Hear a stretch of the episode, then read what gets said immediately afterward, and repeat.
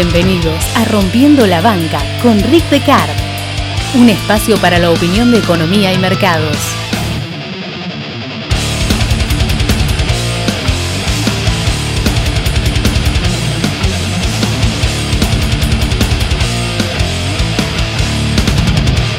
El argumento eh, marketinero de usar la palabra del momento fuera el sabor del momento, la chica del verano, eh, el argumento del momento, lo que sea que implique que está de moda en un tiempo específico, no fue eh, creado con el advenimiento de la publicidad moderna, por lo menos. Mucha gente cree que es algo relativamente nuevo y para nada lo es. De hecho, la frase es tan vieja ¿sí? que su origen verdadero, flavor of the month, eh, el sabor del momento, eh, tiene lugar en la década del 30 aproximadamente. Me acuerdo cuando a mí me contaron la historia, me dijeron que obviamente había empezado, y por eso es el sabor del momento, había empezado en la industria del helado. En Estados Unidos, eh, usted tiene que tener, no solo en Estados Unidos, sino en todo el mundo, hoy el helado realmente no necesita publicidad. Puede haber un producto nuevo, un helado nuevo para consumir en casa o lo que fuere, pero en realidad todos sabemos lo que es helado, todos queremos tomar helado. No, en todos mis años de vida no conocí un tipo o tipa que te diga no me gusta el helado. Desde que somos chicos, el heladero y vas corriendo atrás del helado. ¿ok? Entonces, realmente es un producto que no necesita mucha publicidad. Eh, a lo sumo saber que lo venden en un lugar X y que tenés la, la heladería X y que es mejor que esta, que pero también no sirve mucho la publicidad porque normalmente es word of mouth, es decir, eh, mouth, perdón. Eh, el comentario de la gente dice, no, ese helado está genial o aquel helado está genial, o por la cercanía, vas caminando por ahí, hay una heladería y te metes, y por ahí el helado es una cadorcha, y a todo el mundo decís, che, nunca tomes helado ahí, pero la tenías ahí, entraste y te tomaste un helado. Entonces, no necesitaba tanta publicidad. Bueno, esto no siempre fue así. si bien todos conocían lo que era el helado en la década del 30, no era visto como algo que realmente fueras a consumir.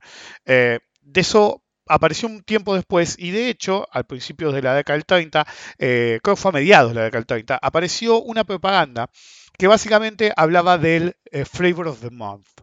Eh, básicamente decía, ok, el sabor del mes es, creo que la publicidad era algo así como, ¿probaste el sabor del mes? Y lo que siempre me acordé es que el que me contó la historia, me dijo que el primer sabor, el de helado, publicitado con ese argumento, era strawberry, ¿sí? Fresas, creo que se dice en español.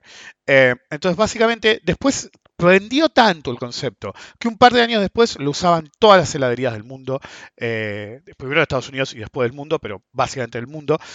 Recuerden que eh, eventos como la Segunda Guerra Mundial son aceleradores de la civilización. porque Pues mucha gente de diferentes orígenes se junta, entonces es como se vuelve, ahora le dicen viral, en una época que no había tanto... Eh, la civilización o el conocimiento o las modas no pasaban tanto de un eh, país a otro, pero en eventos eh, masivos como era la Segunda Guerra Mundial, tenía esa externalidad, si la queremos llamar positiva, dentro de la crisis y catástrofe que fue.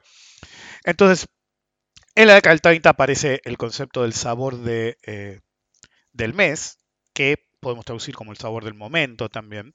Y más que del mes y el original, durante la década del 80, principios de los 80, pero en adelante y cada vez con más fuerza, el concepto varió a el sabor del mes a el sabor del momento y empezó a tener un aspecto despectivo sobre la gente que se casa con un argumento porque esté de moda o se casa con un activo o se casa con una actitud o con una moda solamente porque está de moda y porque todos los demás lo hacen. Es decir, 80, todos tienen, todas las minas tienen jopo y hombera, y los tipos tienen hombera también. Y vos ves los videos de música, ¿sabes? tenían una sombera que era más grande que la cabeza, los jopos, yo me acuerdo cuando iba a secundaria, había minas que hacían un jopo de 30 centímetros y vos le decías, flaca, no será mucho. No, ay, me queda re bien. no, no te quedaba re bien. Y se los decía en ese momento, no era muy popular por esa razón, pero bueno, no importa. Em, pero de nuevo, el helado, ¿sí? fíjense el poder de una publicidad bien hecha. Em, no es tan nuevo. De, hecho, me acuerdo, la referencia más antigua eh, que yo recuerde en una película, eh, es decir, en el ambiente, es la película, no me acuerdo si era Lonesome Dove o, o eh, Return to Lonesome Dove, esa me parece que era la serie después de la película, que Tommy Lee Jones iba a ser capturado por un sheriff en el viejo este y de golpe venía un pariente de Tommy Lee Jones y decía, pero está gelado. Entonces paraban y estaba el tipo esposado comiendo helado, viste, con el sheriff al lado porque, oh, está helado. Pero de todos modos era algo que no se consumía, es decir, todo el mundo lo quería, pero nadie le salía a ir a comprarlo. Entonces, el concepto de la publicidad de Flavor of the Month eh, cambió eso. Ahora, la parte despectiva de El sabor del momento eh, realmente demuestra cómo está esa mentalidad de manada, de creer que solamente porque mucha gente ve algo en particular, realmente ese algo es relevante. Y a veces esa obsesión que se tiene en algo que no se comprende del todo, pasa a ser de una probada del sabor del momento a una probada del sabor del miedo, como algunos en Argentina saborearon en 2019 y muchos saborearon en el 2008. Bienvenidos al episodio número 179, si mal recuerdo, porque no tengo notas de ningún tipo, así que creo que es el 179. Por lo menos numeré la grabación de ese modo, después disculpar si no era. Em, soy Rick Decar.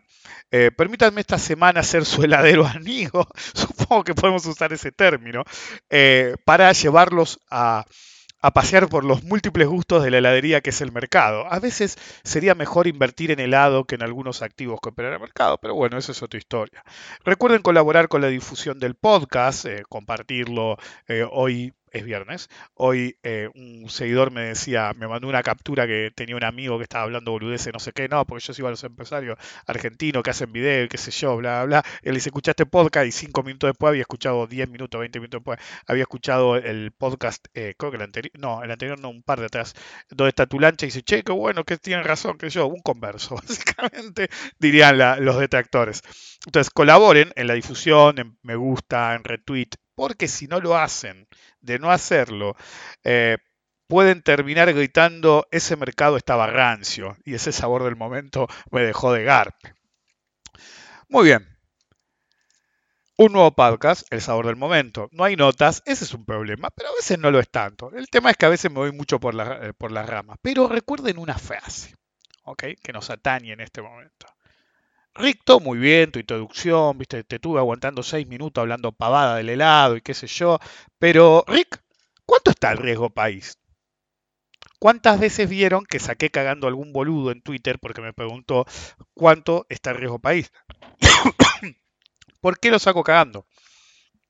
Los que me preguntan por el riesgo país no tienen la menor idea de qué es el riesgo país, cómo funciona el riesgo país y qué indica el riesgo país.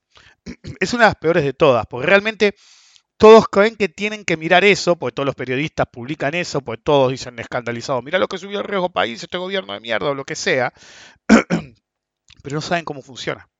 Como he dicho en otras ocasiones, no sé en qué tanta profundidad, si uno mirara bien ¿sí? cómo funciona el indicador, eh, que en realidad es un índice, el índice riesgo país, básicamente lo que es es eh, un índice formado por los rendimientos de los bonos. Si bien es una fórmula, eso significa que al estar eh, en relación directa con los rendimientos de los bonos, no es un verdadero indicador de riesgo país, más allá de que los bonos bajaron y las tasas subieron. Entonces, el problema es que es totalmente procíclico. Entonces, por ejemplo, el 2008, si vos mirás el riesgo país, flaco, tenés que defoltear todo, pero no defolteaste. ¿Por qué? Porque vos mirabas el riesgo país, que solamente implicaba que los bonos estaban bajos y era consecuencia de una crisis financiera mundial, pero mientras vos mirabas eso como un pelotudo, no mirabas que la capacidad de repago estaba en el máximo histórico de la República Argentina. Nunca estuvo tan alta la capacidad de repago como en el 2008. Entonces, la única forma de que hubiera un default fuera la decisión política de haber un default y era imposible que lo fuera. Es nunca es imposible una decisión política de ese tipo, pero era muy difícil que ocurriera. Entonces, la obsesión de moda por un indicador o activo específico es un problema, porque normalmente los que sucumben a ella tienen el inconveniente de que realmente no entienden un carajo de qué están mirando y por qué, por más simple que sea lo que estén mirando. Riesgo país, el nivel del dólar, la tasa de 10 años, el petróleo. En una época, era eh, las tasas, los términos de intercambio, casi le mando tasas, eh, los términos de intercambio. En otras, la visión monetarista de la inflación, eh, entonces hay cantidad de cosas. El problema es que una persona que haga así puede operar mal o puede operar bien y realmente no es un problema serio, es asunto de él. Ahora, a nivel país, por ejemplo, la visión monetaria de la inflación o eh, los términos de intercambio es lo que hay que ver o el tipo de cambio real o lo que fuere, es decir, si es mucho o poco el déficit, si se pone de moda algo, se, eh, impone una narrativa. El problema es que es un problema de esa coyuntura, entonces pueden tomar decisiones ¿sí? a nivel país, una visión sesgada, monotemática, eh, es mucho más grave porque implica decisiones de política económica desacertadas por la incapacidad de ver la realidad. Un diagnóstico equivocado con aplicación, es decir, aplicación política, puede derivar en problemas gravísimos y empeorar una situación que no se comprendió realmente. Ese es el verdadero problema de sucumbir al sabor del momento. Porque a nivel persona, lo repito, realmente no es tan grave. Podés perder, podés ganar, te puede ir bien, te puede ir mal. Pero a nivel país, sesgarse así por los que hacen política económica o por los que hacen lobby de política económica, que pueden llegar a tener una influencia en el accionar de la política económica global del país, realmente pueden afectar negativamente al país bajo supuestos erróneos, totalmente erróneos, que lleven a cabo ridiculeces totales. Pero esto no pasa solamente en Argentina. Repito, riesgo país, dólar, el que se les ocurra. También la probabilidad de la Fed. ¿Sí? Recuerden que yo hice un podcast en su momento hablando de cómo estaban viendo todos la probabilidad de la Fed y no entendían que no era una probabilidad, sino era una probabilidad implícita con todo lo que eso conllevaba. Y como expliqué en ese podcast, que no me acuerdo cuál fue, pero búsquenlo, siempre digo, escuchen todos los podcasts y déjense de joder, o vuelvan a escucharlo todo, o hagan como hizo un, un seguidor mío que me mandó, es decir, hasta ahora me han mandado varias veces, varios, un resumen de los podcasts, pero hasta ahora el ganador es él. No me acuerdo cómo se llamaba. Me acuerdo el apellido, no lo quiero decir. Ariel se llamaba. Puede ser, pero bueno, me acuerdo el apellido patente, pero justo el nombre no, y no voy a decir el apellido. Eh, entonces, yo mismo me encuentro viendo esa lista para identificar rápido algún podcast en especial, sobre todo porque como ando en un doc, hago una búsqueda y por ahí no usé las mismas, no usó las mismas palabras que yo dije, pero lo ubico rápido. Entonces, el, de la probabilidad Fed, la probabilidad implícita de la Fed y las consecuencias de no entender que en realidad no estaban hablando de una probabilidad matemática, sino una probabilidad implícita en los precios de mercado que eran afectados por un de, flight to quality monstruoso, ya hablé en un momento. Hace poco, creo que fue en el tema de la inflación, la verdad que no me acuerdo, fue en el ciclo de, los debates o justo antes, el tema de la curva de Laffer. Si bien acá no prendió tanto como prendió en su momento con el tema de la narrativa de que se lo escribió en una servilleta, después de que Laffer mismo dijo nunca lo escribí en una servilleta en mi puta vida, porque estamos en un boliche que tenía servilleta de tela que eran carísimas, no iba a escribir una servilleta carísima de tela. Em, es más, dio el argumento el tipo de decir mi, mi, madre me hubiera matado porque siempre me enseñó a respetar las cosas eh, bien hechas y atractivas. Entonces, eh, de todos modos, entre el pepinaje económico local en Argentina, pero a veces pasa en el mundo, en el mundo se abandonó brutalmente la curva del AFER. Pero en Argentina vienen atrasados en sus libros de texto varios años, están rompiendo la bola con la curva del AFER todo el tiempo. Eh, de hecho, el podcast en el que mencioné la curva de Laffer me dio la idea precisamente de este podcast, de El sabor del momento. Si es un concepto que uso hace muchos años, me di cuenta que no lo había usado en ningún podcast. Entonces, el verdadero problema está en que, tanto si es un hacedor política, como es un inversor, como si es una persona que solamente quiere estar eh, interesado en qué carajo pasa en la realidad, sucumbir a creer que viendo algo en específico, porque todo el mundo lo ve, va a entender más o menos, es un verdadero problema. Porque más que el sabor del momento, ¿sí?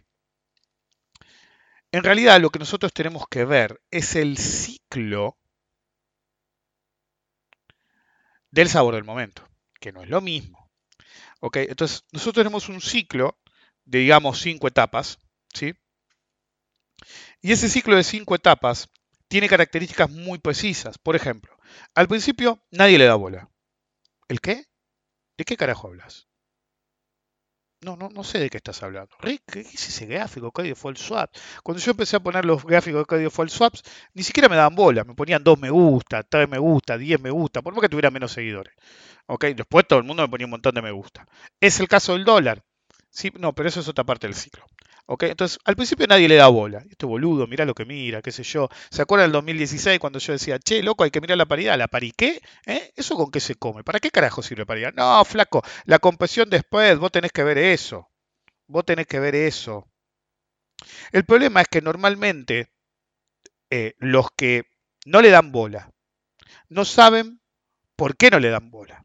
Y en la etapa que sí le dan bola a algo, no saben por qué lo están mirando por qué deberían mirarlo, ni qué carajo significa. Y no hablo solo de gente común.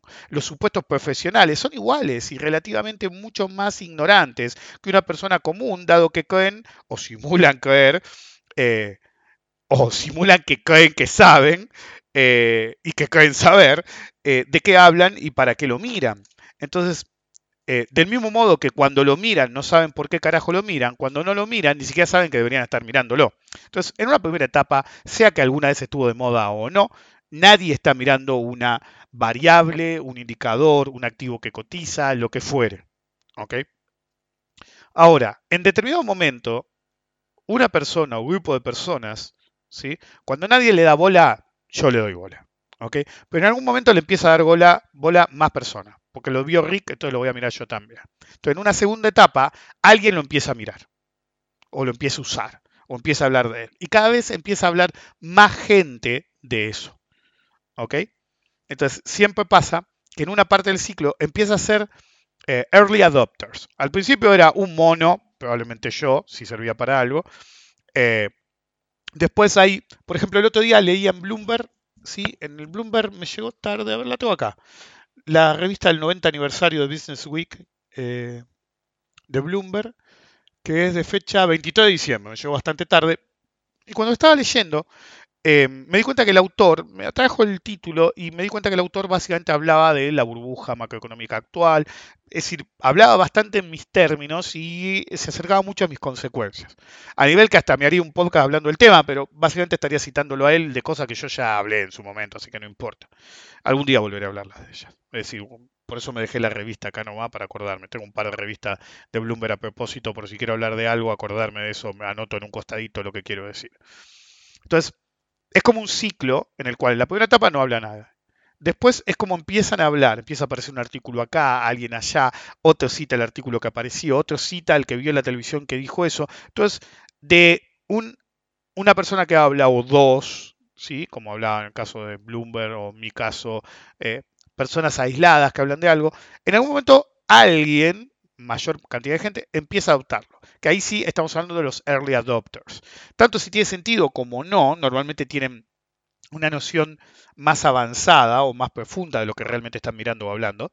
No siempre, porque a veces también están los lados que buscan un nicho que nadie haya usado. Si pasó con Nissan, Steve Nissan y los Candlesticks. Eh, em, ¿Cómo se llama el otro pelotudo? Había un pelotudo del punto y figura que básicamente buscaban un nicho de algo que ya existía pero que nadie usaba, eso ya lo he explicado. Entonces, para tener un montón de material precocinado de viejas épocas. ¿sí? Pasó con el boludo de Patcher y Elliot, que básicamente Elliot está casi totalmente olvidado, y sucesivamente pueden hablar de muchas cosas de los, eh, del mismo modo. Que básicamente era más una arqueología de técnicas de análisis de mercado que algo genuino o el sabor del momento en sí. Básicamente, básicamente lo convirtieron decir, repetido eso básicamente porque mi mujer me, dijo, me dijo, decís mucho básicamente, te prohíbo que digas básicamente, pues aquí estoy de nuevo, mi amor, hablando básicamente de lo mismo y usando básicamente los mismos términos.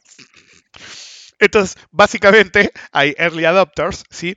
Y cada vez se arma una pelota más grande de gente que habla del mismo tema o el mismo tipo de lenguaje o mira el mismo activo. Y a veces no es porque se mueva, no es porque el dólar empezó a subir, entonces todos miran el dólar, o los bonos hicieron mierda, entonces miran el riesgo país. A veces es una, adaptación de lo que sea eh, vía la narrativa que cada vez se vuelve más, llamémosla viral, si lo quieren. En una tercera etapa, ya cuando realmente es viral, full blown viral, eh, se pone de moda y no hablan de otra cosa. Sin saber de qué carajo hablan, no hablan de otra cosa. Es decir, eh, che, ¿viste cuánto está el dólar? Y, el tipo no vio un dólar en su puta vida y le parece recordar que lo vio mencionado en una película de Estados Unidos, así que me parece la moneda de Estados Unidos, ¿no? Pero no hay un dólar en otro lado, me parece que también había en otro lado dólares. El tipo no sabe de qué le hablar. ¿Riesgo qué? ¿Riesgo país? ¿Qué es el riesgo de que te peguen un tiro en la esquina? ¿Cómo se mide? ¿Por cantidad de homicidio? Tipo no tiene, si la mayoría de lo que hablan de la gente común no tiene la menor puta idea de lo que carajo está hablando, pero lo mira porque todos lo miran, porque es un tópico de conversación más que un análisis en sí. Entonces, esa moda y ese no hablar de otra cosa eh, hasta le quita relevancia si tuviera alguna. Por ejemplo, he dicho mil millones de veces que el riesgo país no sirve para un carajo. Desde que incluso hacía video del riesgo país, solamente porque todo el mundo miraba el riesgo país, entonces en ese caso sí tiene sentido. Si todo el mundo mira algo, y bueno, lo tenés que mirar porque todo el mundo lo está mirando, y aunque tus conclusiones sean diferentes o sepas que no sirve para un carajo, lo mirás porque básicamente te permite ver qué van a decir otros, o qué van a pensar otros, o cómo van a operar otros, o cómo van a razonar otros. Incluso si sabés, así es cierto que no sirve para un carajo, como el caso de Riesgo País. El tema es que se vuelve incluso saturante en determinado momento, hasta que llega a una cuarta etapa. En una etapa de saturación total se empieza a dejar de usar. ¿Ok? Primero, qué sé yo, los que hablaban mucho de ese tema y tienen cierto resto en concepto y qué sé yo, empiezan a hablar de otra cosa, de otro activo, qué sé yo. En este ciclo también podemos hablar de los lados, pero bueno, ya vamos a hablar cuando lleguemos a la parte 5. Entonces, básicamente se empieza a dejar de usar y se empieza a abandonar cada vez en forma más marcada porque está subiendo otra. ¿Ok? De golpe otra cosa es importante. ¿Ok? Hasta que llegamos a la etapa 5, que en realidad también es la etapa 1, pero es la etapa 1 temprana. la 5 es el concepto temprano de nadie le da bola, por lo menos hasta el próximo ciclo en que se reactive, si es una de las que se puede reactivar. Y la, etapa 1 es nadie le da bola, pero están a punto de, dejar, de, de empezar a darle bola. Entonces, 5 y 1 es el mismo, pero 5 es cuando empiezan a no darle bola y 1 es cuando se están acercando al fin de no darle bola. ¿Ok? Es destacar que a pesar de ese ciclo, el indicador o activo no pasa a ser eh, ni más ni menos importante que en ningún otro momento del ciclo. Repito, no es ni más ni menos importante que en ningún momento del ciclo. ¿Ok? Porque realmente no es acerca de su importancia o utilidad, sino de una imposición, de una, de una manera de ver el mundo, una imposición de la narrativa, sea global o solo en el mercado. Puede ser de la economía como un todo, puede ser conversación de todos los días o puede ser simplemente en el mercado para los operadores o los que analizan.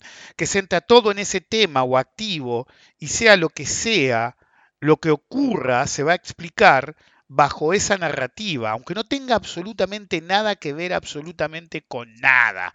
Si, incluso si no tiene que ver con nada de nada de nada de nada, puede llegar a pasar que se explique todo en esos términos. Por ejemplo, la era de la tenarización del Merval, a mí me encanta el concepto de tenarización del Merval, porque en esa época todos pensaban que era imposible, totalmente imposible, pensar en un mercado que no fuera tenaricéntrico.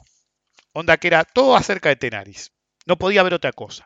No reconocían otra realidad. El Merval tiene que desaparecer. Operemos Tenaris nada más, te decían. Entonces iba a desaparecer totalmente el mercado y básicamente íbamos a operar, dije básicamente de nuevo, eh, Tenaris. Eh, como se llama, opciones de Tenaris, y ya que estamos, ¿por qué no ponen futuros de Tenaris? Che, Tenaris, ¿no querés eh, emitir unos bonos? Así hacemos bonos de Tenaris.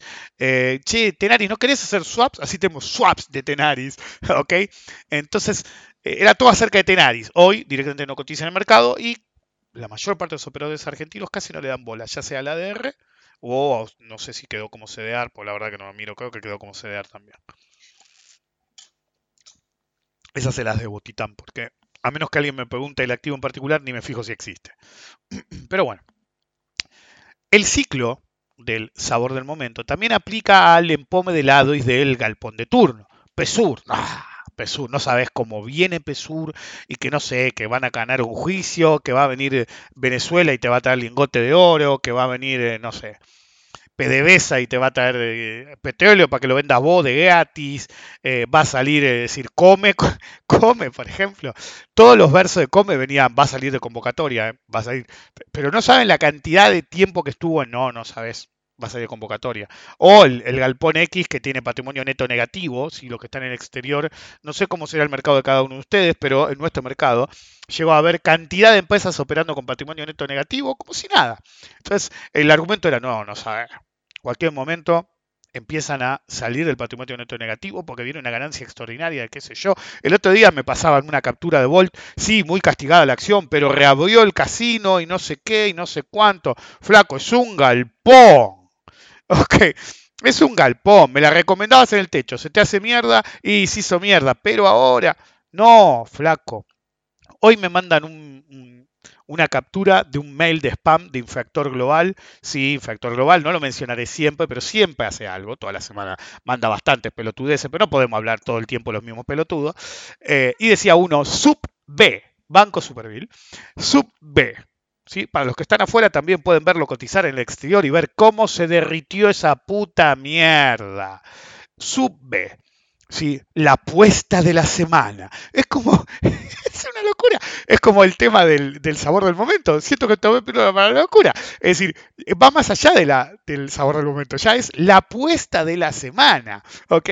Dice, el solo hecho de usar la palabra apuesta es ridículo. Y te lo mando un viernes. Es decir, si es la apuesta de la semana, ¿no debería salir un domingo o un lunes? El viernes es como medio temprano. Pero bueno, uno puede lanzar su gansada cuando quiera. Supongo que Infector Global piensa así. Em, entonces, básicamente, incluso en la basofia, cuando te quieren empomar en el país que sea, Sare, me acuerdo que hablé en, en, su momento de esa, no me acuerdo cuál había de Colombia, que la otra vez me habían preguntado hace bastante. Em, Siempre todos los mercados tienen algún galpón de turno que, va, que, le dan con un caño, eh, para arriba, vas a ver, te vas a ser millonario, te vas a llenar de guita y qué sé yo. Y en algún momento, viste, no, no tira o ya no tiro más. Entonces es como un ciclo, ya voy a hablar en, ¿cómo se llama? Eh, en la etapa 2 o segunda temporada del ciclo de eh, estrategias institucionales, no me salía. Eh, pero bueno, más allá de eso, dentro del contexto del sabor del momento, es un, activo cadorcha que no le interesa a nadie, y pasa de nadie habla del activo a algunos hablan del activo o, seamos un poquito más serios, a nadie le interesa el activo ni lo opera y en algún momento en la etapa 2 no es que empiezan a hablar del activo empiezan a comprar el activo barato y de querusa. Y después le dicen a los amigos cercanos, cuando ya o no quieren comprar más o no pueden comprar más, che, mirá, acumulé tal cosa, qué sé yo, para que la mueva, pero la mueva los amigos. ¿Ok? Y después sí, salen los research, los informes, Investor Show, ah, perdón, esa era otra, eh, y lo que carajo sea, y ahí sí, todo el mundo hablando del galpón X. Che, Rick, ¿cómo viste tal galpón? A los 10 minutos te mandan un privado. Che, ¿viste tal galpón? Es decir, obviamente no me dicen tal galpón, me dicen el nombre de la acción. Y después viene otro y te dice, che, ¿viste esta? Entonces ahí sabes que algún lado y salió, o en algún medio, o en algún sitio, o lo que sea, salió alguno a manejar. Entonces todos hablan de la verga de turno si todos empomado, compeando, dándole salida a los que compraron en la etapa 1 y 2 del ciclo del sabor del momento. Eventualmente cada vez se habla menos del tema. Y cada vez se habla menos del tema porque los que entraron en etapa 1 y 2 ya salieron casi totalmente al final de la etapa 3 y en la misma etapa 4. Eventualmente nadie habla del activo, quedan todos los boludos que escucharon empomados y tienen que sentarse a esperar que se reactive el curro. También puede pasar como Pesur que un día deja de cotizar. Que todavía no empezó a cotizar de nuevo. Uy, qué cagada, ¿no? Entonces, uno tiene que tener cuidado con el sabor del momento desde el punto de vista analítico y desde el punto de vista operativo. Desde el punto de vista propio, de todos están mirando eso, entonces yo lo miro, y desde el punto de vista de gente que quiere simular que sabe de qué habla, sí, por el riesgo país viene así, qué sé yo. O en Estados Unidos, acá no se usa tanto, pero también se usa el price earning de no sé qué y no sé cuánto, y el book value y el valor libre, y qué sé yo, y no sé qué, y el método de Juan de los Palotes, sí, el método Weinstein te dio señal, y la sobrecomp y la sobreventa, y están hablando todos de narrativas obsoletas en el esquema del sabor del momento. ¿Ok? Entonces, por ejemplo, el Bitcoin figura en el sabor del momento. En una época nadie le daba pelota. Sí, es legendario el tipo que había comprado, eh, no sé, unos cuantos Bitcoin por nada y después los había vendido con una ganancia enorme y se compró un par de pizzas. Y todos dicen, si el tipo se hubiera quedado los Bitcoin hoy, tendría X cantidad de guita, sería millonario, que carajo sea. ¿Por qué no te vas a lavar el ojete? El tipo compró, ganó y se compró la pizza, se comió la pizza. Ya está. Fue un negocio redondo. Es decir, si, si mi abuela tuviera ruedas sería un monopatín. Ah, no, ya no hay más monopatín en Argentina. El pepinaje de luto. Pero bueno, no importa. Sí, caminaremos como la gente normal, o tomaremos un taxi, o tendremos un auto, y no usaremos medios pepinos de transporte. Pero volviendo al tema. Em, si uno tiene ¿sí? un esquema en el cual ve que de, golpe se empieza a hablar mucho de un activo, la gente, me acuerdo que siempre lo cuento, eh, leí como 500 veces el libro de él, eh, en of Stock Operator, él lo, dice en un momento Livermore, entrevistado por Lefebvre, eh, dice en un momento, flaco, ¿de qué carajo me estás hablando? Cuando el tipo te dice, che, loco, eh, no, no sabes cómo viene, le dice, eh, el medio X te, te publica, no, partes interesadas, dicen en Estados Unidos, acá le dicen una fuente que, cerca, acá en Argentina dicen una fuente cercana al tema, una fuente cercana a lo que sea, nos dice que tal cosa va a pasar, sea de economía o de una acción. Entonces, nunca te lo dicen en el mínimo, siempre te lo dicen en el máximo. Onda que, uy, no sabes, hay que comprar Habana, te decía un lado de nefasto argentino. Es decir, hay que comprar Habana, hay que comprar. Se te hizo mierda, porque era un galpón. Flaco hace alfajores. Para los que son de afuera y no saben lo que es un alfajor, es un chocolate. ¿Ok? Sí, están re buenos los chocolates, pero tampoco la pavada para invertir en eso. Si quieren invertir en Habana, vayan, usted quiere, usted quiere señora invertir en Habana, vaya a la Habana más cercano y cómprese una caja de alfajores, la mejor inversión. Ahora, acciones, pero anda a lavarte el orto, flaco. Y en un momento la Habana, Habana, Habana, Habana, es decir, pasó sabor del momento, Beyond Meat. ¿Sí? la carne vegana. Se comieron una barra de carne la zamputa, la hipo de Uber, la hipo de Aramco, el petróleo. Es decir, ahora están con el petróleo, que el petróleo, que la guerra, que Irán, que Irak. Ahora Irán, Irak, Irak, Irak, Irak tiró ahí, que yo. Es decir, trataron de tirar dos misiles, tiraron un avión, hicieron esto, hicieron aquello, que el petróleo ni se mosqueó, flaco. Porque los tipos que operan petróleo de verdad saben cuánto debería valer el petróleo y saben cuál es su costo. Entonces vos lo subís con estos artificios y los tipos te dan con un caño. Puede podía seguir subiendo el petróleo si ellos no vendían. Claramente podía seguir subiendo. Pero los tipos tienen un costo. Y estaban estimando vender un precio X y de golpe se lo subís 10, 20% y los tipos te van a dar un caño, con un caño y te van a invocar la producción del 20, del 21 y si pueden del 22, porque el precio les sirve. ¿Ok? Y si subís mucho más, y bueno, veré, mala leche. Pero igual me aseguré el precio, no tenés riesgo ya. Y si baja, y si baja tengo hasta la oportunidad de cerrar el futuro para no tener que entregarte el producto, ¿sí? O compensarlo de algún modo. O directamente esperar sentado y venderte los barriles al precio que te los haya vendido, ¿sí? Y después mi costo de producción sigue siendo inferior. Entonces, si tuve una ganancia extraordinaria, mejor. ¿Ok? y me zafo de la cobertura. ¿Podía operar opciones? Sí, tranquilamente podía operar opciones. Pero el punto es, ahora el sabor del momento de nuevo es Irán, Irak, el Medio Oriente y qué sé yo. Pero hace unos días estaban que China, China, China, China y China, y el Taiwán y China, y el Taiwán y China, y el Brexit. Ahora el Brexit está medio encaminado, medio por ahora, y, por ahí en unos días firmamos, dice Trump, a menos que le agarre la locura de nuevo, con los chinos y no pasó nada, somos todos amigos. Entonces ahora hay que meter otro sabor del momento. El sabor del momento es el petróleo y Medio Oriente. Puede durar mucho, puede durar poco, no importa. El problema es no dejarse llevar como una oveja en una manada hacia un abismo sin saber por qué. Que todo el mundo mire algo o analice algo no lo vuelve más real que si nadie lo analiza. Esa es la realidad. Entonces, si yo estoy viendo que todo el mundo ve algo, siempre voy a mirar lo que mira todo el mundo, pero eso no me obliga a accionar según el análisis de eso que mira todo el mundo. Por ejemplo, si uno operara con el riesgo país, se pierde casi todos los negocios viables que hubo. Todos, ¿eh? 2008, eh, y sí, vos decís, eh, siempre sido 2008. Bueno, hace unos meses también, flaco. Es decir, escuché el podcast Pulse on Sugar on Me. No voy a ahondar de nuevo en el mismo tema, ya lo hablé 40.000 veces, sobre todo en ese podcast. Entonces, te perdías la oportunidad. Mirá ese riesgo país, no, esto se va al carajo. No se fue al carajo. Y vos te perdiste un negocio. Todos los bonos pagaron, hasta las 17 del DICA. Hay bonos pagando en estos días. Entonces, llegás al siguiente ciclo de cupones, no sabes. Pero por lo pronto, podías vender eh, eh, después del pago las 17. Yo tengo un cliente que con el pago seguro de las 17, me digo, che, vendo, y vendió casi en el máximo. Pues yo le dije, vende si querés. Ya cobraste el cupón, estás bastante arriba del precio de entrada y en otros bueno lo mismo. Estás bastante, en el pico del swing último que hubo antes de que se cayera. Entonces, estás bien. Es decir, ya expliqué el otro día, creo que en dónde está tu lancha. Si no tenés el incentivo de reinvertir, porque no sabes si vas a cobrar el próximo cupón antes de un canje, y iban a bajar los bonos. Después, viste, es como dije en el último podcast, creo. Es decir, es un tema central el canje y el mercado de deuda argentino, por lo menos en Argentina, pero también en el mundo. Hay muchos fondos que tienen mucha guita acá. Entonces también afecta en cierto nivel y en ciertos activos, más bien renta fija. Entonces, vos estás parado ahí y bueno, y de golpe sale bueno. Eh, Alberto Fernández, el presidente de Estados, de, Unidos, el presidente de Argentina, va a ayudar a la provincia de Buenos Aires, así pagan la deuda. Entonces, eso es visto como una noticia positiva. Who gives a fuck? ¿Ok? Y sí, te van a subir, te van a bajar, yo mantengo los bonos, los cobré.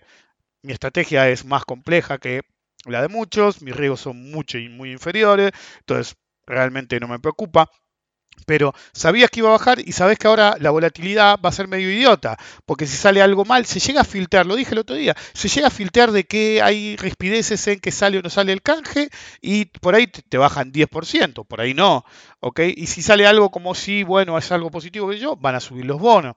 Ahora, el sabor del momento nunca termina. Nuestro trader preferido de bonos, nuestro trader idiota preferido de bonos, Sherman, el otro día me mandaron un audio que decía, salta para los que no son de Argentina, Salta es una provincia que básicamente está fundida, ¿ok? Es decir, imagínense la provincia del país de ustedes que esté más fundida, con menos recursos, no estamos hablando ni de la parte de campo puro, es decir, no tienen el campo puro, no tienen el, creo que tienen litio ahora, pero bueno, no tienen campo puro, no tienen el petróleo, no hacen vaquitas, no hacen campito, es decir, es como que están en un costado, más bien arriba, no en un costado, pero bueno, están ahí arriba, cerca de Bolivia, y vos decís, ¿y qué tenéis? Bueno, mucho no tengo, pero viste, hay un poco de turismo, qué sé yo, hacemos unos vinos tan buenos, eh, qué sé yo.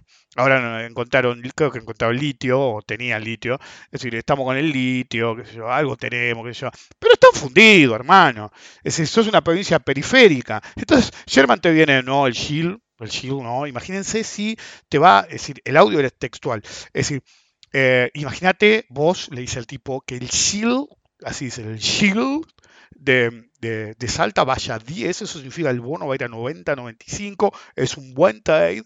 Hace unos días, es decir, cuando recomendaste eh, Salta, por ejemplo, hace ¿qué? Dos, tres años, la recomendaste en el máximo, se los culearon a todos tus clientes y a vos mismo y a tu fondo administrado, les hicieron el ojete de una manera pocas veces vista, agarraron la, ya saben qué, se la enarenaron bien, viste, fueron al océano, la mojaron, la enarenaron bien y te la dieron hasta que se cansaron.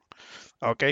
Y vos llorabas y qué sé yo, y este país de mierda, estos peronchos de mierda, y qué sé yo, bla, bla, me voy del país, decía Sherman. Y ahora de golpe, no, y bueno, pero opera más alto que, que los soberanos, eso es por algo, eso es que el mercado asume que las provincias no defoltearían ni canjearían. No, pelotudo, no, pelotudo. Lo que pasa es que las provincias tienen que pensar primero qué carajo pasa con el país. ¿Vos te crees que no van a ir todas a canje? Alguna por ahí no, o todas a default, alguna por ahí no. Pero cotiza más alto. Primero porque hay un montón de intereses y son más líquidos. Y ante carteras destruidas, los que necesitan subir la evaluación de su fondo son lo suficientemente vivos para con dos mangos subir bonos que son muy subibles con un par de... Es decir, con mil dólares en el Salta haces un desastre en el bono. Te notás bien alto y va a haber un montón de pelotudos como vos que van a validar el precio y van a empezar, Sherman querido, a decir no, porque vieron, qué sé yo. Y sacan todas esas conclusiones erróneas y dicen, no, hay que salir a pagar porque tal cosa, porque tal otra. Imagínate si se va a 10 de Shield si se va a 10 de Shield, se fue a 90 y ganaste una fortuna. Este mismo argumento lo hiciste en los máximos y te hicieron el ojete. Puede salir o no puede salir, pero es de nuevo el sabor del momento. Los bonos provinciales argentinos eran deuda tóxica pura, intocable. Nadie te compraba un puto bono.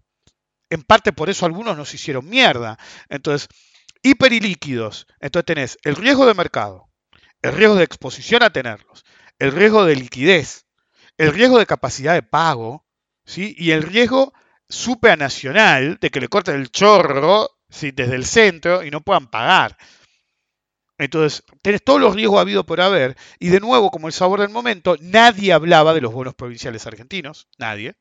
Y de golpe, que años como este y otros profesionales dicen, no, mira cómo está cotizando. Y de, nuevo se empieza a hablar de los bonos provinciales, hasta que se habla mucho de los bonos provinciales y en determinado momento se va a dejar de hablar de los bonos provinciales, como fue en los máximos los bonos. Porque es de nuevo el ciclo del sabor del momento. Muchos terminan chasing shields. Chasing shields es la verdadera razón por la cual deuda tóxica impagable vale mucho y los spreads de los bonos high yield, los bonos basura, eh, sobre todo el primer mundo, y los bonos que están en el límite, hay un tipo de bono que es investment grade, ¿sí? debido a su calificación, pero está en el límite. Una baja o cualquier problema hace que cambien a no investment shield. ¿Ok? Investment grade, perdón. Entonces, estás en el límite. Cuando estás en el límite es peligroso, porque te puede pasar que un fondo que por reglas puede tener tu bono y lo compra, si algo pasa te tiene que dar con un caño y te hace mierda la cotización. Ok, entonces el tema de la hiperliquidez es que conduce a tasas eh, o bajas o ultra bajas o directamente negativas. Al hacer eso, el chasing shield funciona en que eh, los fondos terminan, y los grandes inversores terminan buscando mayores rendimientos, aunque sea corriendo más, riesgo, pues tienen que cumplir con ciertos objetivos de rendimiento. Entonces empiezan cada vez bajando en la cadena alimenticia del mercado activos cada vez más dudosos, literalmente uso la palabra dudosos. Entonces, cada vez empeora más la calidad, hasta que en determinado momento algún pelotudo compra, de un fondo, compra bonos a 100 años de Argentina.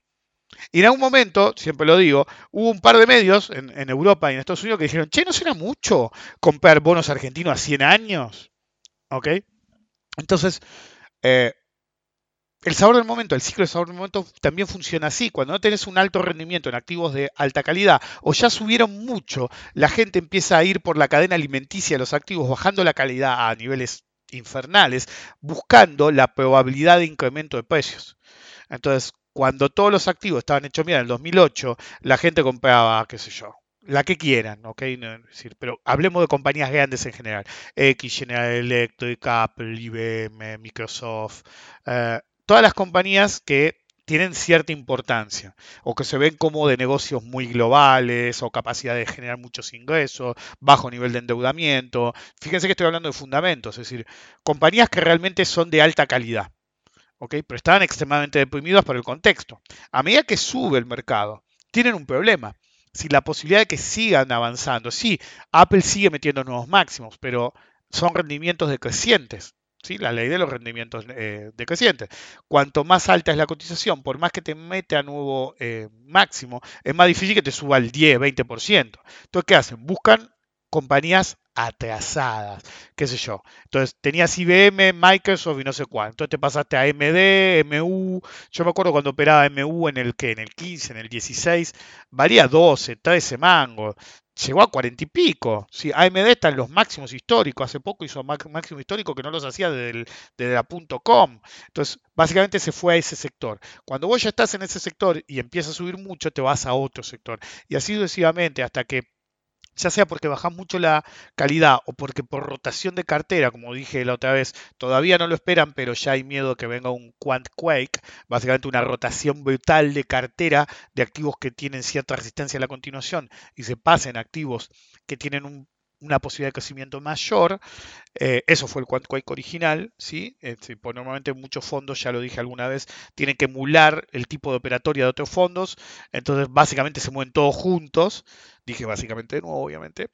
Eh, entonces, básicamente es de nuevo el em, ciclo del sabor del momento. Un activo se vuelve central. Por ejemplo, Tesla, en la zona de mínimos, casi nadie hablaba de Tesla.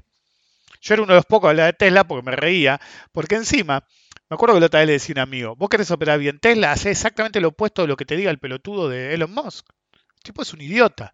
Es decir, hoy está 478, terminó, 478 con 15 termina Tesla.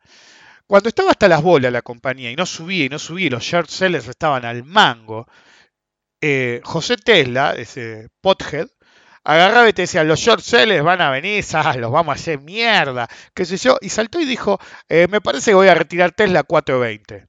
4.78 y no la retiraste, hermano. Desde que dijo eso se hizo mierda, tuvo 500.000 eventos, se metió contra la SEC, se fumó el porro, eh, es decir, con un largo etcétera. Y más o menos en mayo del 19 del año pasado, en determinado momento dice, ¿sabes qué? Tenemos guita para 10 meses. ¿Ok? Lo dijo en mayo, principio de mayo. Junio, julio, agosto, septiembre, octubre, noviembre, diciembre. Eh, enero, febrero, marzo. Entonces, en teoría se le acaba la guita en marzo. Tipo dijo eso, bajó 5 o 6 días más y no paró de subir.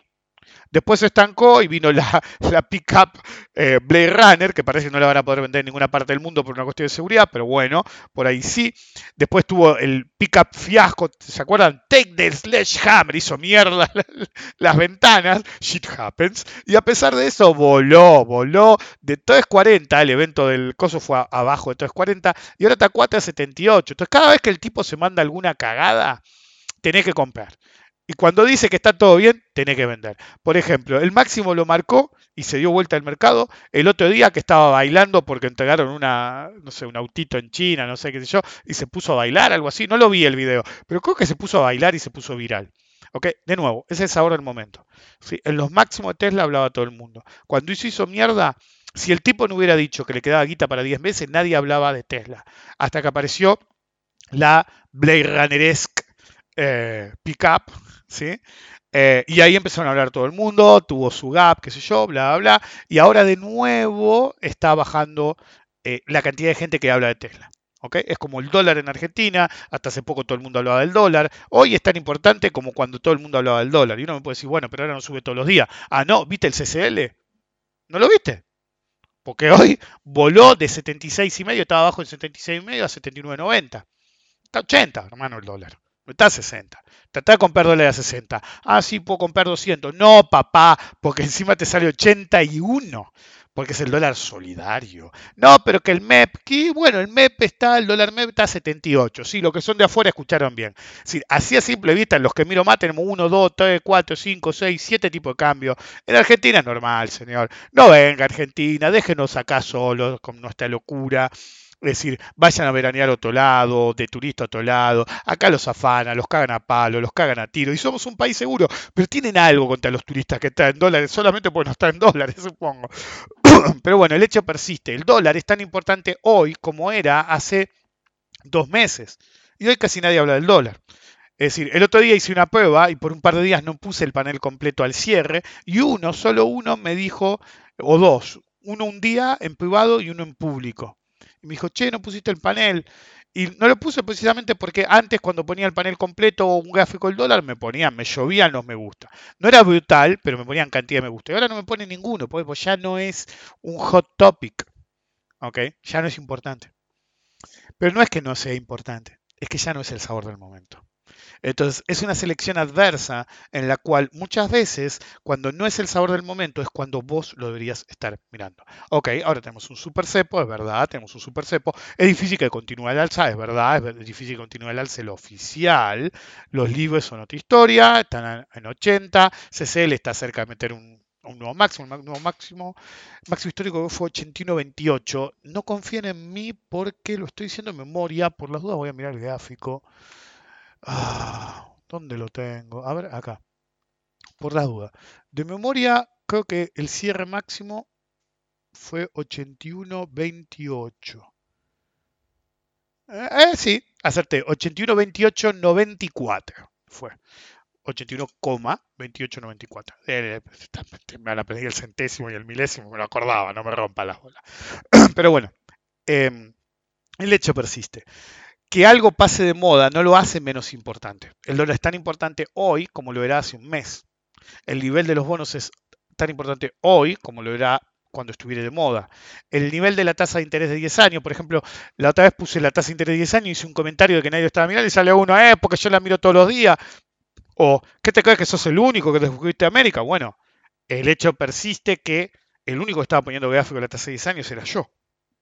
Y no hablo de yo en Argentina, el día que puse ese gráfico, después que me hicieron ese comentario, busqué de todos los modos posibles cómo escribir tasa de 10 años en Twitter y me fijé y en 48 horas había dos gráficos y, uno era mío. Entonces nadie está hablando de la tasa de 10 años. Ahora, alguno que se la cruza o leen Bloomberg en Reuters o en un medio, che, la tasa de 10 años pasó tal cosa, o el oro pasó tal cosa, o el petróleo pasó tal cosa, y todo empieza a leer el petróleo, sí, el petróleo, sí, yo lo miro todos los días. Yo lo miro todos los días, qué sé yo. ¿Y por qué no hablaste antes de él? Entonces, el sabor del momento es un problema si ustedes se dejan de se dejan llevar por la moda de ver un activo u otro. Ustedes tienen que tener la capacidad de saber qué activos hay que mirar y qué no. En la sociedad moderna, vos no podés dejar de mirar la tasa de 10 años de Estados Unidos, el oro y el petróleo todo el tiempo. No tengo que estés mirando el gráfico como un pelotudo aunque no lo operes. No, pero mira es decir, míralo más que el galpón de turno que mirás, pelotudo. Míralo, míralo porque el petróleo define la sociedad moderna, el oro es el refugio final del fin del mundo, aunque no tenemos que llegar a esos extremos. En los futuros Standard Poor's, el Standard Poor's es el mercado del mundo, punto. No sé por qué le dan tanta vuelta. Entonces, hay boludos que se miran tic por tic en la verga del Bitcoin y no te miran la tasa de 10 años que te define la vida. El dólar, el tipo de cambio de tu propio país. Son cosas que uno tiene que mirar, tiene que saber por qué las mira, tiene que entender que siempre son útiles, incluso cuando están estancadas. ¿ok?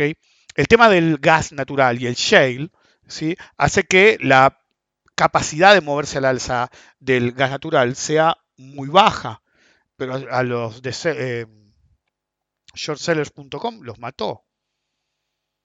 Un evento y te mató. Y después se hizo mierda de nuevo, y sí, pero te mataron en el proceso.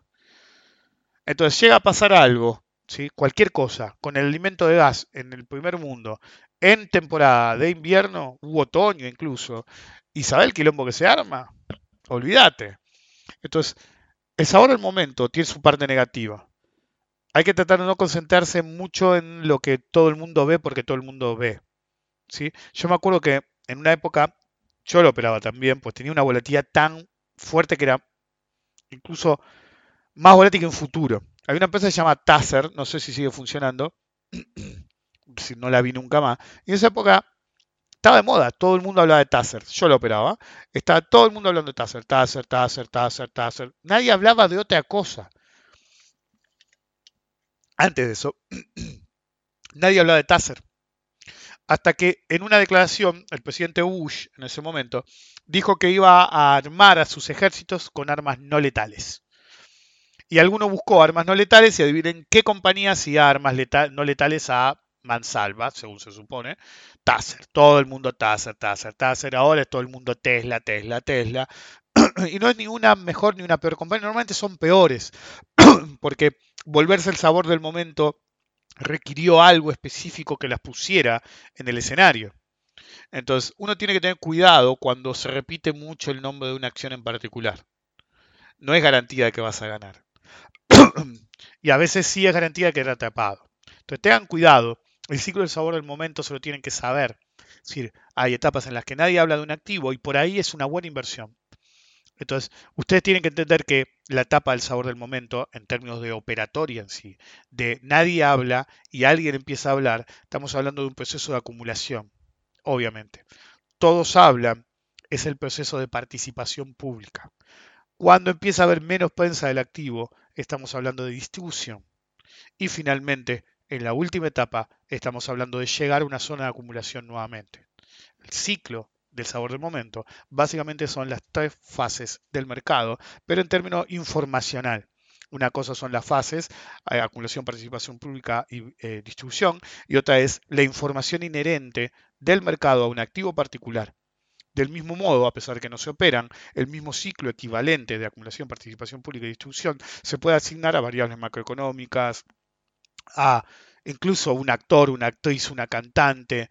Me acuerdo que eh, en su momento sale, un disco de Katy Perry y parece que no se lo había vendido a nadie. Y salió un artículo, en no me acuerdo si en el Wall Street Journal o. pero un medio importante que. Eh, hasta ese momento Katy Perry era re importante. Entonces, en ese momento salió un artículo que se titulaba, en inglés, lo traduzco de memoria. Así que así, se, así es el mundo al que no le importa un carajo que hace Katy Perry. Porque hasta ese momento Katy Perry se tiraba un pedo o, se tiraba de un... Me acuerdo, había salido en todos los diarios del mundo que había un parque acuático, es decir, nadie, se hablaba solamente de la mina en un momento, es insoportable. Entonces, en determinado momento no le vendió un puto disco a nadie o se puso viejo, lo que carajo sea. Entonces, un medio de los nuestros, especializado, pero no me acuerdo cuál, sacó un artículo que, repito, decía, así que así es el mundo en el cual nadie le importa un carajo que haga Katy Perry. ¿Ok? Bueno, es el ciclo del sabor del momento también. Pasa con los actores, con las películas, con los directores, con los músicos, pasa con todo. Pasa con la vida misma, porque es nuestra forma de ser. Recuerden tratar de utilizar el ciclo del sabor del momento a favor y nunca sucumbir a que le funcione en contra. Que sea a favor en términos de que sepan identificar cuándo el sabor del momento indica que es mejor no meterse ahí, pero también puede ser que sí es mejor meterse ahí. Porque pueden estar en un proceso de participación pública que todavía le quede un resto como para que sea operativo. De hecho, cuando uno miraba el pick-up fiasco Take the Sledgehammer en Tesla, estaba en la zona de 330, 340 y era claro que estaba en un comportamiento impulsivo a mitad de camino. Entonces, básicamente, vos mirabas el gráfico, lo mirabas en 330 y sabía que por lo menos te iba a subir 100 dólares. Y no tiene ningún retroceso, como decían en las viejas épocas, reacción, lo suficientemente importante para ser equivalente a la caída que tuvo entre julio y agosto. Entonces todavía no tuvo un movimiento de ese tipo, así que las probabilidades de continuación siguen siendo bastante altas. Para mí está cara, para mí es un galpón, para mí no es viable. Es decir, hace, hace 8 meses José Tella, Pothead, nos decía, tenemos guita para 10 meses. ¿Y que mágicamente ahora tenés guita partida para arriba? Veremos. Em, recuerden, no sean esclavos de lo que los demás ven o les quieren imponer. Eso es acerca del sabor del momento. No queden en la... Eh, frase peyorativa, que se conoce más actual, de sucumbir a la moda que alguien implementa o que alguien les quiere imponer para que miren un activo y no miren otro. Sobre todo traten de comprender qué se mira y por qué. Okay, entonces dice el riesgo país, ok, todo el mundo habla del riesgo país. Entonces si lo vas a mirar, trata de entender qué es y cómo afecta y si afecta o no a tus inversiones. Porque si no, básicamente van a jugar con las cartas marcadas, pero marcadas para otro, no para ustedes. Saber, conocer qué es lo que uno tiene que mirar es clave. Pero también cuando uno ve que el sabor del momento indica tal activo, uno tiene que mirarlo, tal parámetro, uno tiene que mirarlo porque sabe que todo el mundo lo está mirando. Pero uno tiene que mirarlo con la capacidad creativa, ¿sí? optativa, ¿sí? capacidad objetiva, todo en IVA, eh, de verlo interpretarlo correctamente y saber por qué lo miran y saber cuáles son las consecuencias que puede tener para uno y cuáles son las consecuencias de que toda la manada lo esté mirando. A veces eso significa que va a subir, porque es una etapa temprana de la participación pública o intermedia, y otra por ahí significa que va a haber una distribución enorme y los van a quedar todos abrochados. Eh, hoy, justo un cliente, un amigo, eh, nos mandaba en el grupo de WhatsApp que el banco francés le había dicho cómo cubrirse con el banco francés de variación del tipo de cambio. Y él decía, nunca me lo mandaron en mi vida. ¿Sí? Cuenta institucional, nunca me lo mandaron en mi vida. Me lo mandas ahora que hay un eh, cepo, ¿sí? Me decís, y claro, le digo yo, ahora es negocio, porque el tipo te va, eh, te está protegiendo no del CCL o el MEP, sino que te quería vender protección sobre un tipo de cambio en cepo y con una tasa implícita del 30 o 40%. Entonces, gana siempre. Entonces, te lo venden ahora, te lo quieren imponer como, che, boludo, protegete. Entonces, si vos te proteges, lo único que le estás haciendo es pagar la prima al banco francés, en este caso, porque realmente no necesitas esa protección. Mientras aguante el, el cepo. Total, si el cepo no aguanta y se va a la mierda del banco, y le va a pedir ayuda al Banco Central.